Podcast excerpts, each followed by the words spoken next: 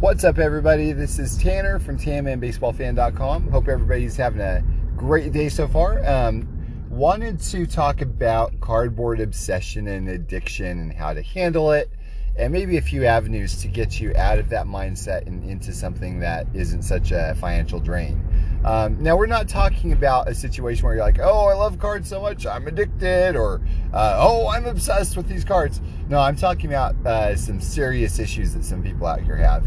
Uh, in the past several years, I have uh, seen uh, married couples and, and, marriages crumble very publicly, where the wives are where the wives are calling out the husbands for uh, spending more money than they have on these cards and just having a very difficult time uh, because the husbands are like, man, I love this. I should, you know, I deserve to be able to be in something that I enjoy. Uh, and the wives go, we have bills to pay. What are you doing? So it's a it's a tough situation a lot of times, and there's this uh, epidemic of many guys there in the in the hobby hiding their purchases from their wives. Um, a lot of like a lot of people are out there uh, doing this stuff. I was actually uh, I've sold cards to this one guy uh, for many years now, uh, and I found out I was sending uh, things to his family member, and instead of his home, you know, his uh, home address. I go, well, why is this? Why why am I doing this? Come to find out, it's because he didn't want his wife to find out what he was buying. so, and I don't want to d- dive into anybody's you know marriages. That's very personal and private for you all and everything for sure. Uh, however, I do want to give you a few tools uh, that might be able to help you turn this around and give your spouse a different view on the hobby as well. And plus, maybe give you a, a little bit more of a healthier, uh, you know, feel for the hobby instead of it just being a money suck. Uh, money suck. So, uh, let's dive in. Let's uh, let's start off with uh, number one. What the problem is? The money. Like, there's a lot of people out there that they have a one-track mind and they go, "I just want to get these cards, these boxes, these cases. I dream about doing nothing but busting packs and." posting the hits online. And it's like a whole experience now right? It's not it doesn't stop at opening the cards. It uh, it's you know being able to pull some really cool cards. It's being able to take pictures of them just the right pictures where the light hits them just perfectly.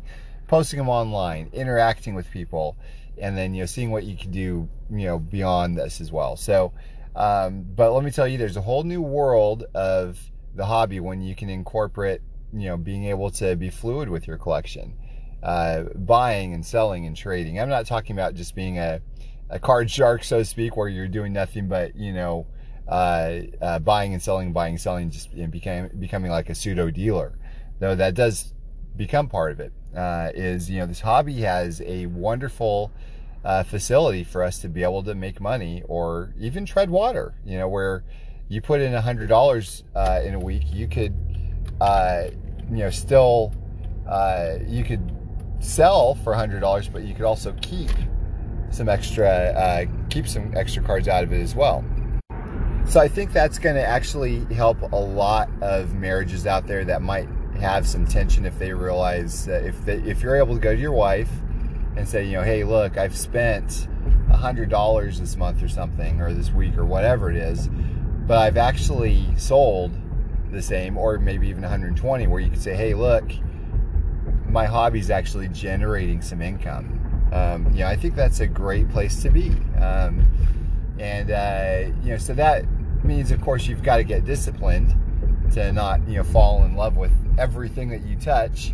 And that's difficult, especially for me, you know, because like I, there's so many cars I love out there. Like I remember I was going out my garage, my garage uh, yesterday, and we were loading up the car for some donations and everything. And uh, I remember looking at uh, you know an 89 Topps Carney Lansford and a 92 Ultra Dennis Eckersley. They're really nothing cards, but just going, man, I just love these cards. I think they're so cool. Um, you know, so uh, definitely when you have a mindset of okay, I'm going to buy something to sell it. Not that you'd be able to get much for an 89 Topps Carney Lansford, but uh, when you start looking at things like that and then realizing, hey, I can spend this money down the road on something else, uh, it helps. It helps tremendously to be able to part with certain things because there's some people out there that they don't want to sell anything. Um, I understand. Like, I get it. There are some people that don't want to sell, they won't sell. So if this isn't for you, this isn't for you. And, you know, I completely understand.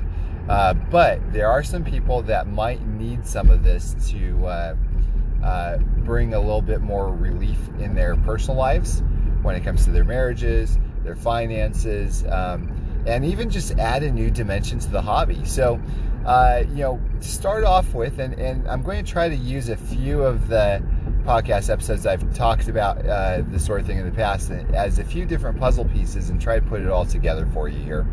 Uh, fairly briefly because I don't have too terribly much time in the car. Um, but the first thing is to really kind of sit down with your collection and, you know, my recommendation is this: is to start off uh, not with bringing new money in to invest, but start off with uh, uh, diving deep in your collection and selling some things that you might not care about. You might be able to generate uh, $50, $100, $500, whatever uh, it is, out of cards that you don't really care about. And the next thing is uh, to take that money and start really researching out there what sells for what. And uh, that way you can start really looking for deals. Um, and that's great because there's a lot of deals out there. A lot of things can be done. A lot of cards can be bought. Like you, you think about right now, there's uh, boatloads and boatloads of deals on eBay right now that you can buy and sell for a profit uh, if you know where to look.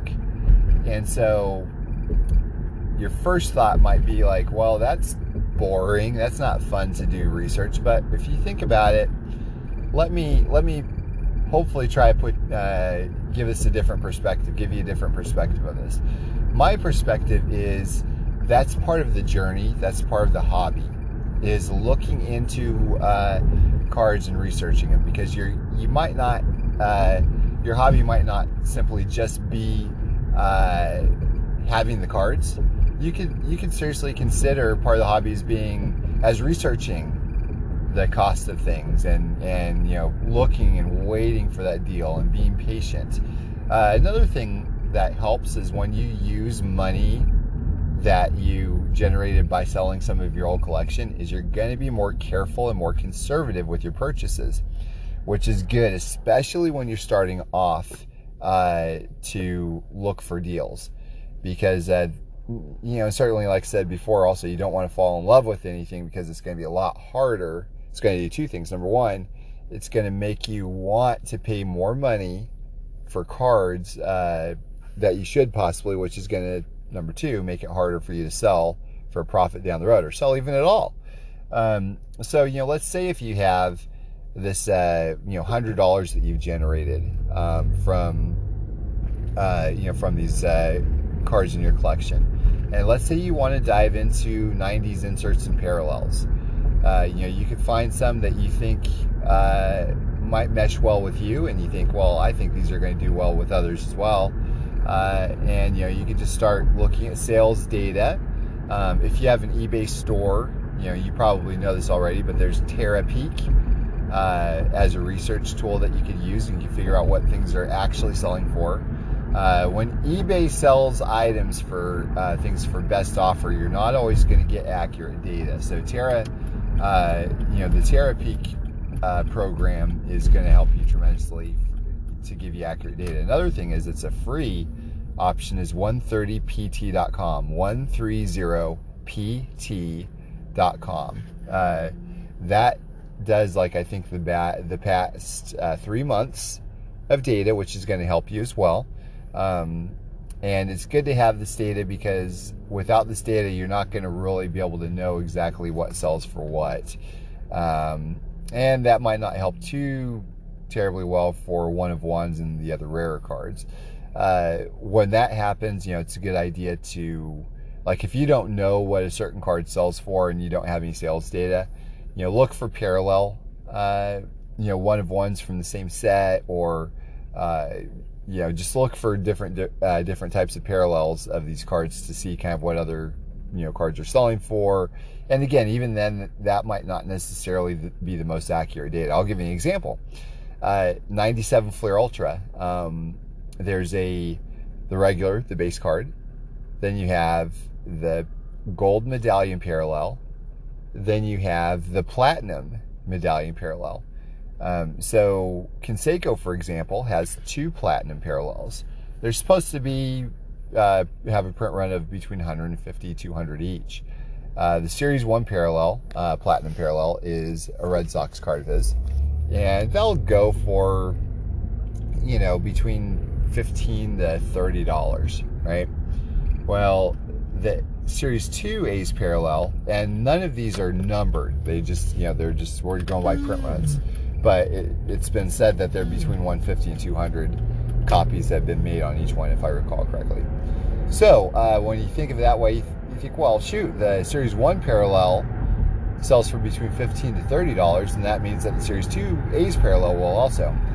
Well, the Series 2 A's parallel can go for $200 or more uh, because it never shows up for some reason. So, you know, you just got to be a little careful when it comes to, uh, you know, selling like that as well. And that's what it takes uh, as far as research goes. Like, once you start to be able to research these cards and learn, uh, you know, the nuances that are in pricing and everything, it's going to help you tremendously. Um, so, but also you'll be able to get faster at making deals because you'll have a better idea of what sells for what. So, as you're doing this, and let me tell you, there's a there's a saying that says sales cure all. Uh, because there's there's a lot of time that you might put into researching and you think, oh, I'm not going to get anywhere with this.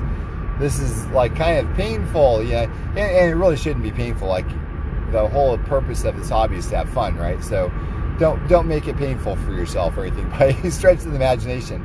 But eventually, you're going to find a purchase and you're going to go, wow, I think I'm going to do pretty good at this. That, that might mean you buy a, a $10 card and you're able to sell it for 20 and all of a sudden you're positive you're cash positive in a hobby that once used to suck money uh, from you that was kind of like an ugly thing possibly between you and your your spouse. And that's, you know, obviously a tremendous change.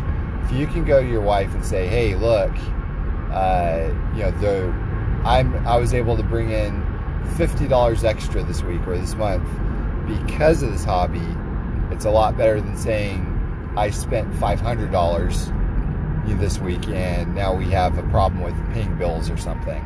Um, so that's kind of what I'm looking for. So, uh, to be able to help you all through this. So, uh, when you do that, when you have your first sale, um, it goes from being the situation where you're like, oh man, I'm t- I'm putting all this time and effort into researching and looking for deals. When you find that one deal, you make it and you sell it and you turn a profit. Sales cure all. It feels so much better, and it's an incredible thing to be able to do. Uh, to be able to generate that kind of money, any kind of money that wouldn't have been there otherwise had you not actually stepped in and developed this tool that you now have to be able to generate income from this hobby that you love. Um, it's a it's a wonderful feeling, and then eventually you'll be able to start getting really cool cards in your collection uh, without having to spend any new money into it. Um, that's the greatest thing ever. I mean, it's and maybe that maybe this doesn't click with you out there if if uh, if you don't have any, you might not have a spouse, you might not have a spouse that cares about this stuff, or you might not have any contention about this thing with the spouse. And, you know, that's great. You know, that's great. But um, it is always a good thing to be able to have a good idea of what things sell for, for sure,